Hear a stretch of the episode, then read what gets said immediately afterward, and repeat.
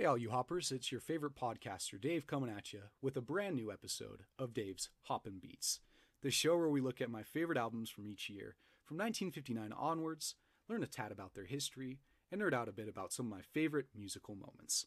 On this very special first episode, we'll be looking at the golden year of jazz. That's right, 1959, and what made it so special. Uh, but before we dive in, since this is the first episode, I want to talk a little bit about why I decided to make this podcast. Uh, recently, I've been feeling this urge to share some of my musical passions with the world. I love music so much. There's so much great music out there, and I just want to share it with everybody. You know, I just feel this this fire within me and I want to share it with everybody else around me. Maybe that makes me kind of weird, but I don't care. I, I just I've always been such a huge musical nerd. I love learning about music and the artists who make it. I love listening to albums. I love discovering new music. And I hope that I can help you discover new music and new artists on this show. Something I've noticed recently too is that a lot of people tend to avoid listening to albums in particular, preferring just to listen to, to specific songs or singles from an artist. To me, that's honestly kind of a disgrace. Um, only listening to singles from an artist or from an album is like only watching specific scenes from a movie without watching the whole thing. Like watching an action scene from Indiana Jones without watching all of Indiana Jones.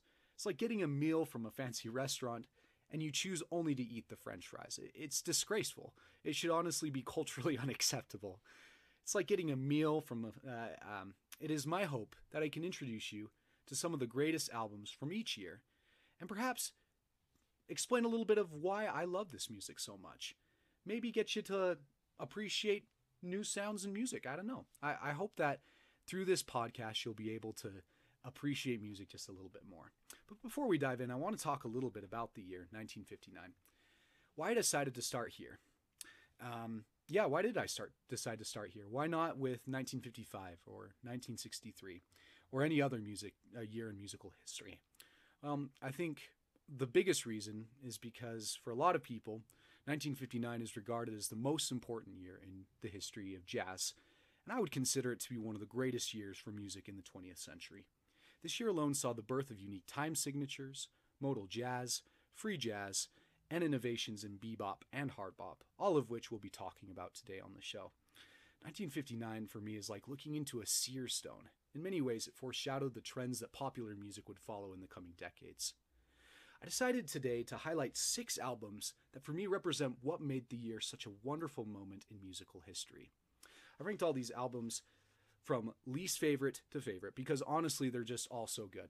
And while I hate to use the word masterpiece too frequently to get it to lose some of its meaning, I would definitely say that many of these albums are masterpieces. They're absolute jazz essentials. Um, if you're interested in hearing some of this music, as well as some other great tunes, feel free to listen to my playlists on Spotify. I have a playlist that features the best songs of 1959. It also features many other songs that I won't mention on this list. Um, and I recognize that for a lot of people, when I say the word jazz, it's kind of difficult to get into. It's probably the most unapproachable genre of music to get into. It's very abstract sometimes. It's kind of uh, it's almost like if you know, you know kind of a deal. But um, and I admit when I first started listening to jazz, I wasn't a huge fan either. What changed for me was I watched Ryan or Damien Chazelle's classic movie, even though it just came out a few years ago. Just amazing film, La La Land, and in it, Ryan Gosling's character just is completely enamored with jazz. He loves it so much, and seeing his excitement for jazz got me curious as to why he was so in love with it, and I started listening to it more. I listened to some of the genres or some of the albums on this list, and um, the more I listened to it, the more I fell in love with it. And I invite you to listen to at least one album that's on this list. And if you do, I promise that maybe you won't fall in love with jazz right away, but over time you'll begin to see some of the more intricacies in it and you'll begin to fall in love with it like I fell in love with it. And anyways, without further ado, let's dive in. First up, we have Nina Simone's Little Girl Blue. Uh, honestly, you guys, Nina Simone is one of my favorite singer songwriters ever. Her voice is one of the most unique, gorgeous, and frightening voices that you will ever find in popular music. For an example of this, look at her cover of I Put a Spell on You. It's honestly amazing and probably my favorite version of the song. One thing that makes her such a marvelous artist is the my, is the musical diversity that is present on all of her songs. When she started off her career, she desired to be a classical pianist, and her classical influence can be seen throughout all of her discography. And while she started off in classical music, she eventually dipped her feet in jazz, blues, folk, R&B, gospel, and even a little bit of pop. Across her career, she released over 40 albums, which is incredible for any artist, but especially incredible if you consider that she was only in the musical industry for about 16 years. Little Girl Blue, Simone's debut album, is a sign of good things to come, while also being a nostalgic LP. The album is definitely an homage to some of the great jazz singers, such as Billie Holiday and Ella Fitzgerald, all while being 100% Simone. That's what I love about this album in particular is um, you just you can tell that it is heavily influenced by people from the past, but it also looks forward to the future. It, it also paves the way in a lot of regards. Apart from the excellent vocal work, the standout for me is on the record is Simone's piano playing. As mentioned before, Simone wanted to be a classic piano, a classical pianist, and her skills transitioned perfectly into her jazz playing. My favorite track on the album would have to be Love Me or Leave Me, which the piano on this song is absolutely incredible. The piano solo alone would have made the song an instant classic, but it also is just a, such a great swinging hook, has such punchy singing, great line delivery, great uh, lyrics. It's just an awesome track and makes it one of my all time favorite covers by Simone. Other standout tracks would have to be the Duke Ellington cover, Mood Indigo, the haunting Don't Smoke in Bed, and the single I Loves You Porgy, which is one of Nina Simone's most famous and um, commercially successful tracks. One thing that I really appreciate about the album, though, is just the romantic, walking through a city at nighttime vibes that are all throughout the record. It may not be Nina Simone's best, but in my opinion, it's an incredible jazz album and definitely one of the best albums from 1959. Right after um, Nina Simone's Little Girl Blue, we have Moanin' by Art Blakey and the Jazz Messengers. Few bands are as highly respected or as beloved as Art Blakey. As Art Blakey and the Jazz Messengers. Sorry, it's Art Blakey, not Art Blakely. My bad. This album definitely is Art Blakey's most respected work. The album really is a product of the times and is one of the essential hard bop records. Hard bop being a type of jazz that incorporates rhythm and blues, gospel music, and just plain old fashioned blues. These, influ- these influences can best be seen on the title track, Moanin'. And honestly, you guys, this is one of the essential jazz titles. You know, it's one of the most famous jazz singles that you'll ever hear. It's amazing. I love the way how the piano leads into this delicious horn and sax line. The trumpet, the track features also some of my favorite improv moments with Lee Morgan delivering a great trumpet solo. While Morgan, while Moanin' is seen by practically everyone besides me as the standout track, and understandably so, uh, one of the standouts for me, and probably my favorite, is Are You Real? The opening line is just so joyful and vibrant. I don't know why, but when I listen to it, I picture walking down the streets of Hollywood in the 20s. Um, I just, it's just such a vibe. The other standout moments are Art Blakey's drum solos. Listen to the drum thunder suite and tell me that you haven't listened to a more thunderously booming drum solo. The whole album was recorded in just one day, which gives it a lively and fresh sound, like crunching into a juicy apple that was just plucked from the tree. I love every single track on this album. It's essential listening for any jazz fan, or even those who are trying to get into the genre. Coming in at the number four st- spot, we have Ornette Coleman's The Shape of Jazz to Come. And like I mentioned earlier, I've met a lot of people who say that they don't get jazz, which is totally understandable. It really is an acquired taste. However, if you are one of those people that don't get jazz, uh, I probably wouldn't recommend starting on this album. This album is definitely not for you. One thing that you need to understand going into this record is that during this time, jazz was dominated by a style called bebop. Bebop is a type of jazz that features fast tempos, complicated chord progressions, and improv. If you think of just a classic jazz song, that's probably bebop, right? Ever since it was popularized popularized by Charlie the Bird Parker, it dominated the jazz scene. Ornette Coleman began his career as a bebop player, but as he attended jazz school, he began to develop a new form of jazz that used principles called harmolodics. Coleman describes harmolodics as when harmony, melody, speed, rhythm, time, and phrases all equal position in the results that come from the placing and spacing of ideas. Or, in other words, it's like African music, where each instrument plays equally important roles. This sound might appear chaotic or disorganized upon first listening, but the more you listen to it, the more you realize the chaos is intentional. Think of this whole album as organized chaos. Harmolodics are apparent on every track of the album, but Lonely Woman is perhaps the greatest or most famous example of the style. It was placed as the first track as a way to show the audience exactly what they were getting themselves into. Coleman's plastic saxophone mingled with Cherry's trumpet is disorienting and slightly off putting. And admittedly, the first time I listened to the track, I didn't know what to make of it. And I determined that I disliked it immensely. One day, however, when I was listening to it, I came to the realization that I really loved it. I don't know what it was. It just, it suddenly clicked in my mind. And I think that's how it will be for most people who listen to this album. They won't like it at first, but when it clicks, it really clicks. Ultimately, this is what I love so much about this album its uniqueness. It pushed jazz somewhere it had never been before, and in the process, it created a new style of jazz, which was later called free jazz. The impact of this new form of music can be seen outside of the jazz sphere as well. Look no further than psychedelic music, such as the incredible single Eight Miles High by the Byrds, or A Day in the Life by the Beatles. That chaotic, crazy, overwhelming sound can really be traced back to Coleman and Harmolodics.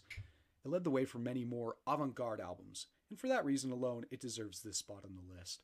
But it's also an emotional, beautiful, passionate, and interesting record. Sure, it's not for everybody, but for those who it is for, it's spectacular. In the number three spot, we have Miles Davis with Kind of Blue. And where do you even begin with this one?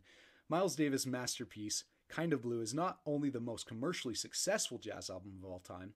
In 2019, it went five times platinum, meaning it has sold over 5 million copies. It's also the most critically acclaimed. On Rolling Stone, for example, they considered it to be the 12th best album of all time. It is appropriately called one of the cornerstones of recorded music and a defining moment in 20th century music. It is an essential listen for any music fan, regarded, regardless of what your opinion on jazz is. And why is it regarded as such? And in order to understand the huge impact this record has, we need to understand a little bit of the context. Miles Davis was a successful bebop player at the time. His album Birth of the Cool is an essential bebop album that pushed the genre in unique ways.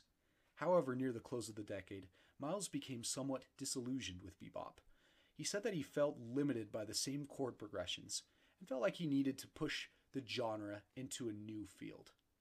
With the help of his friend and composer George Russell, Davis began experimenting in an entirely new form of jazz called modal jazz. Modal jazz consisted of improvised music that was performed in a scalar or horizontal way. For those of you who don't understand much about music theory, just think of it as a tool that jazz musicians use to produce new, unique sounds on their instruments. Dave Davis first experimented with modal jazz on the album Milestones, Think of that album as sort of a preview for Kind of Blue. But the reason why Kind of Blue stands out is it features some of the most iconic modal jazz pieces. For example, So What and Flamenco Sketches, among others. It also has one of the greatest sextets in jazz history. It features the legendary John Coltrane, uh, perhaps my favorite jazz art- artist ever, Cannonball Adderley, Miles Davis, of course, Bill Evans, Paul Chambers, and Jimmy Cobb. The technical skill on display on this album is remarkable. Kind of, De- kind of Blue is definitely my favorite Davis album, and it's certainly one of my favorite albums ever. If you're looking for something to match a rainy day vibe or something to calm your nerves on a late night drive, this is your album. It's pretty much the most chill album ever made. To me, the standout track is Flamenco Sketches. The John Coltrane sax solo on that bad boy is the stuff of legend. I'm telling you guys, it's legendary. I swear it should be illegal to have a saxophone solo that is this beautiful. Uh, it being placed third on my list is more a testament to the quality of the albums that came out of in 1959, rather a detriment to this particular album. The next two albums um, are really special to me and um, had a huge impact on my um, arrival at liking jazz music and my jazz exploration period. So, up next at the number two spot, we have Charles Mingus with Mingus Ah Um. All right, so weird way to start off this portion, but I have never noticed that there is a cat in the album cover. So I'll probably have this posted on like the YouTube video or, or whatever that it is, but so you can see it. But there is definitely a cat in that album cover. I, have never noticed that before. Maybe I'm just seeing it, but I'm I'm pretty sure that that's a cat. Um, anyways, Charles Mingus is truly one of the great minds in jazz. He's um, a bass uh, maestro. He's one of the great bass players. He's a great compositionist. He's a great soloist. And many people look at this album as being his magnum opus. Well, I certainly agree that it is a masterpiece. I would argue that his album, The Black Saint and The Sinner Lady, is his greatest achievement. Not to the detriment of this album, though. It's, it's fantastic. In the album, Mingus gives tribute to some of his inspirers. Think of this record as a sort of mini history lesson of jazz. Better Get It in Your Soul is a tribute to gospel music. Open Letter to Duke is a clear homage to Duke Ellington, while Bird Calls honors bebop legend Charlie Bird Parker. Despite all the clear nods to previous legends, Mingus Aum develops and manages to be its own thing. Some things, sometimes the best thing that an artist can do, in my opinion, is to isn't to innovate or to push the envelope, but it is simply to do what has already been done in a spectacular, really well way. Mingus Aum, while perhaps not the most innovative jazz album ever produced, is certainly one of the most fun jazz albums. And for me, that's the best part of the record. I always have a blast listening to it. The performances are, of course, spectacular all around. There's also just this fun sense of humor, like I guess the cat in the album cover, like I mentioned earlier. Uh, the first time I listened to the album, I remember laughing at the names of the tracks some of them are some of the most bizarre track names you'll ever hear, like Goodbye Porky Pie Hat or Boogie Stop Shuffle, Self Portrait in Three Colors, Jelly Roll, etc. Right? Just really strange names, and to match the strange names, there are just some very bizarre instrumental moments. And if you want an example of that, listen to Bird Calls. That the opening is just so sporadic and and strange that it always gets a chuckle out of me. Uh, there's also just so much variety on this bad boy. It always keeps me on my toes. It's like almost suspenseful. I don't know what's going to come next. Um, yeah, just look at, just compare the tracks Boogie Stop Shuffle to Goodbye Porky Pie Hat. One is a classic jazz swinger, while the other is an affectionate ballad dedicated to Lester Young, the deceased bandmate. You could also just as easily contrast Jelly Roll to Self Portrait in Three Colors, or the classic track Better Get It in Your Soul to Pussycat Dues. Mingus understands that jazz is a medium that can bring joy into the lives of the listener. The album for me is the emotion of happiness somehow captured and placed on vinyl. While it may be an acquired taste, if there's a, if you're a jazz fan, there's nothing not to like about this remarkable piece of art. Which brings us to the number 1 spot, my favorite album of the year 1959, probably my favorite jazz album ever, which is the Dave Brubeck Quartet's Time Out. And just get you started, the Dave Brubeck Quartet's Time Out happens to be one of the greatest selling jazz albums of all time. It was one of the first jazz it was the first jazz album to sell over a million copies. And if I was going to suggest any album to someone who has never listened to jazz before, I would hastily suggest to them this album. It's their magnum opus, definitely in my opinion. So, to give you a little bit of context, in 1958, the United States government sent Dave Brubeck and his band behind the Iron Curtain to perform in various live concerts.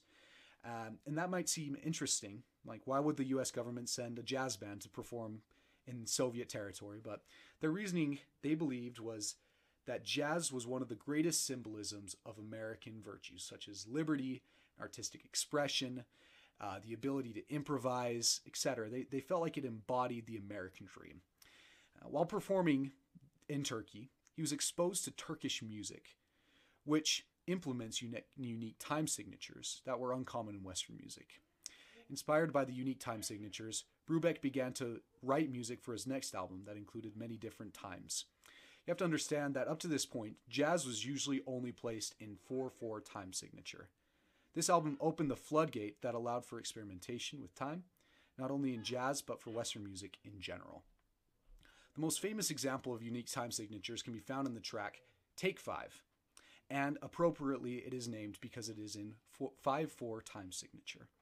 It is also noteworthy to, for featuring an incredible drum solo from the one and only Joe Morello. It went on to become the highest selling jazz single of all time. Another noteworthy track is Blue Rondo a la Turk, which begins in 9 8 time, converts to 4 4 time, then goes back to 9 8. And um, if you listen to it, uh, the first time I listened to it, I was just amazed, kind of sent into a dizzy frenzy with how fast it was, how beautiful it was, has a great piano solo, has some great improv moments. It's just a great jazz song. Um, while it is a remarkable album in terms of how it revolutionized jazz and Western music, to me it's also just such a gorgeous, lush jazz album. Um, Strange Meadow Lark features a gorgeous opening piano solo that transitions into a lovely waltz with a lush saxophone lead. The aforementioned Joe Morello has plenty of time to shine across the whole album. His drumming is punchy, textured, and very classy. This album had a significant impact on my exposure to jazz. Before I listened to it, I didn't enjoy jazz for the most part, but this album helped me to see just how beautiful, fun, exciting, and innovative this wonderful art form could be. It's probably one of the most beautiful albums to listen to as well. Seriously, even if you are the most stingy jazz hater, you got to listen to this record. It's just so good. There's something here for everyone. And um, so there you have it. My six favorite jazz albums from 1959. My, my six favorite albums from 1959. Um, it's the year that pushed the genre to new heights. And like I mentioned earlier, prophesied of the music scene to come. Of course, there are many other great albums that came out in 1959, but these are the records that best encapsulate what made this time so special. I highly recommend that you listen to at least one of these albums, if for nothing else than to listen to something new. Expand your musical taste a little bit. Dip your feet into water that you've never deep dipped your feet in before. Uh, make sure that you listen to my playlist on Spotify as well. Um, my playlist, Best Songs of 1959, has a lot of these tracks on there if you're curious in listening to it. Also, listen, tune in on the 23rd of this month to hear me talk about some of the best albums of 1960. And of course, this is my, just my opinion, but um, just want to let you guys know I'm grateful that you listened. Uh, I hope you have a great day. Until next time, hasta luego.